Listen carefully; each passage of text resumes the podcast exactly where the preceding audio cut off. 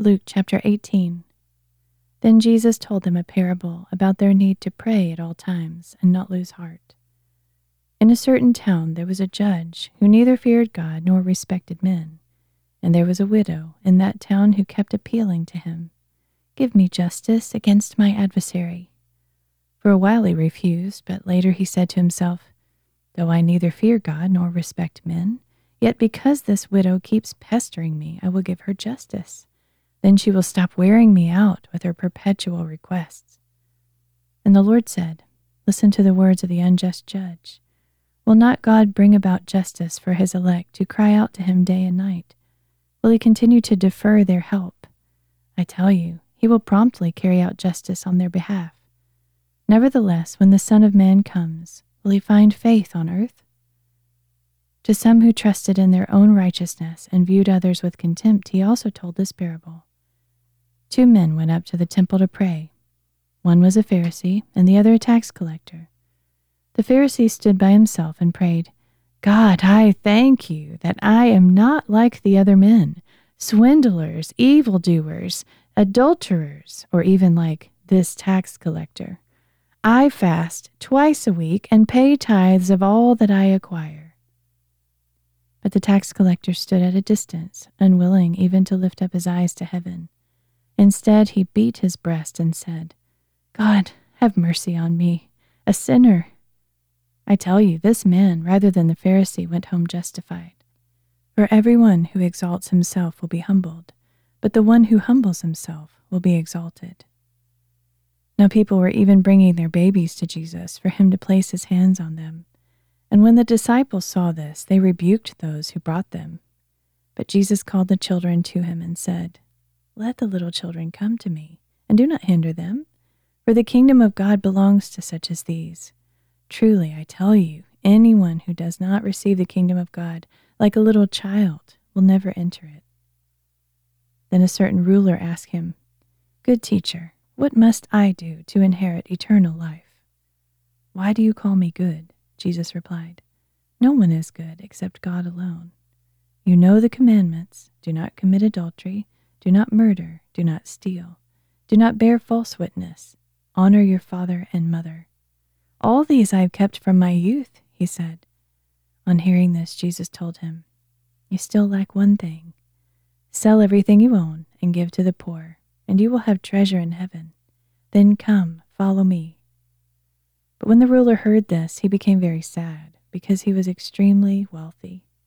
Seeing the man's sadness, Jesus said, how hard it is for the rich to enter the kingdom of God. Indeed, it is easier for a camel to pass through the eye of a needle than for a rich man to enter the kingdom of God. Those who heard this asked, Who then can be saved? But Jesus said, What is impossible with man is possible with God. Look, said Peter, we have left all we had to follow you. Truly, I tell you, Jesus replied, no one who has left home or wife, or brothers or parents or children for the sake of the kingdom of God will fail to receive many times more in this age and in the age to come eternal life. Then Jesus took the twelve aside and said to them, Look, we are going up to Jerusalem, and everything the prophets have written about the Son of Man will be fulfilled. He will be delivered over to the Gentiles and will be mocked and insulted and spit upon. They will flog him and kill him and on the third day he will rise again. But the disciples did not understand any of these things. The meaning was hidden from them, and they did not comprehend what he was saying. As Jesus drew near to Jericho, a blind man was sitting beside the road begging. When he heard the crowd going by, he asked what was happening. Jesus of Nazareth is passing by, they told him. So he called out, Jesus, son of David, have mercy on me. Those who led the way admonished him to be silent, but he cried out all the louder, Son of David, have mercy on me! Jesus stopped and directed that the man be brought to him. When he had been brought near, Jesus asked him, What do you want me to do for you? Lord, he said, let me see again. Receive your sight, Jesus replied. Your faith has healed you. Immediately he received his sight and followed Jesus, glorifying God. And all the people who saw this gave praise to God. Chapter 19 Then Jesus entered Jericho and was passing through. And there was a man named Zacchaeus, a chief tax collector, who was very wealthy. He was trying to see who Jesus was, but could not see over the crowd because he was small in stature. So he ran on ahead and climbed a sycamore tree to see him, since Jesus was about to pass that way. When Jesus came to that place, he looked up and said, Zacchaeus, hurry down, for I must stay at your house today. So Zacchaeus hurried down and welcomed him joyfully. And all who saw this began to grumble, saying, He is gone to be the guest of a sinful man. But Zacchaeus stood up and said to the Lord, Look, Lord, half of my possessions I give to the poor, and if I've cheated anyone, I will repay it fourfold. Jesus said to him, Today salvation has come to this house, because this man too is a son of Abraham. For the Son of Man came to seek and to save the lost. While the people were listening to this, Jesus proceeded to tell them a parable, because he was near Jerusalem, and they thought the kingdom of God would appear imminently. So he said, A man of noble birth went to a distant country to lay claim to his kingship and then return. Beforehand, he called ten of his servants and gave them ten minas. Conduct business with this until I return, he said. But his subjects hated him and sent a delegation after him to say, We do not want this man to rule over us.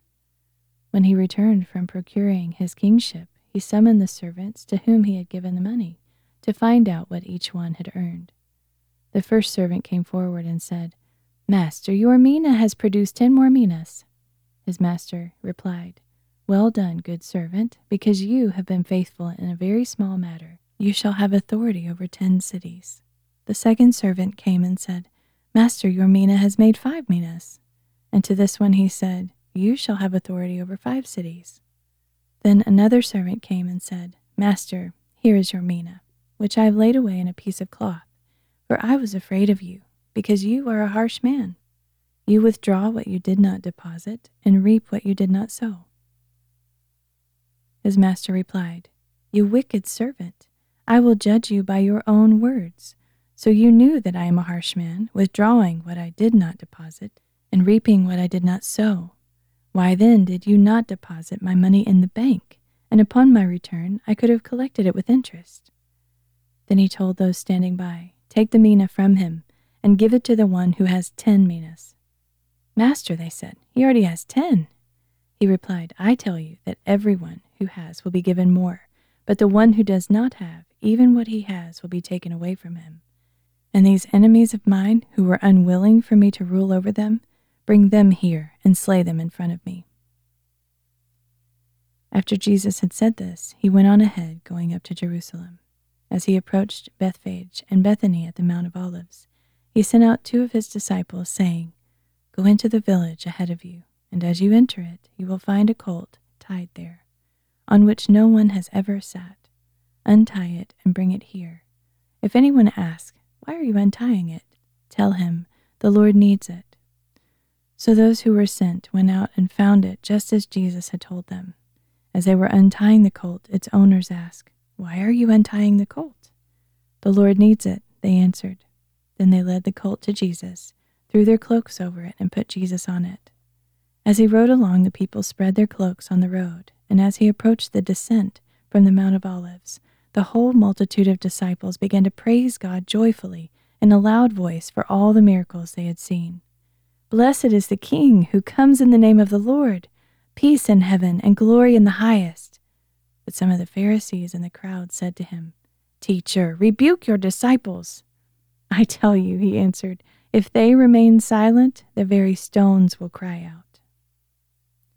As Jesus approached Jerusalem and saw the city, he wept over it and said, If only you had known on this day what would bring you peace, but now it is hidden from your eyes.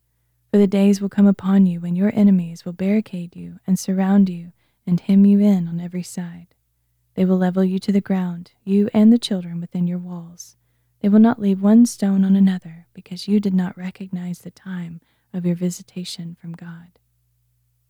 Then Jesus entered the temple courts and began to drive out those who were selling there.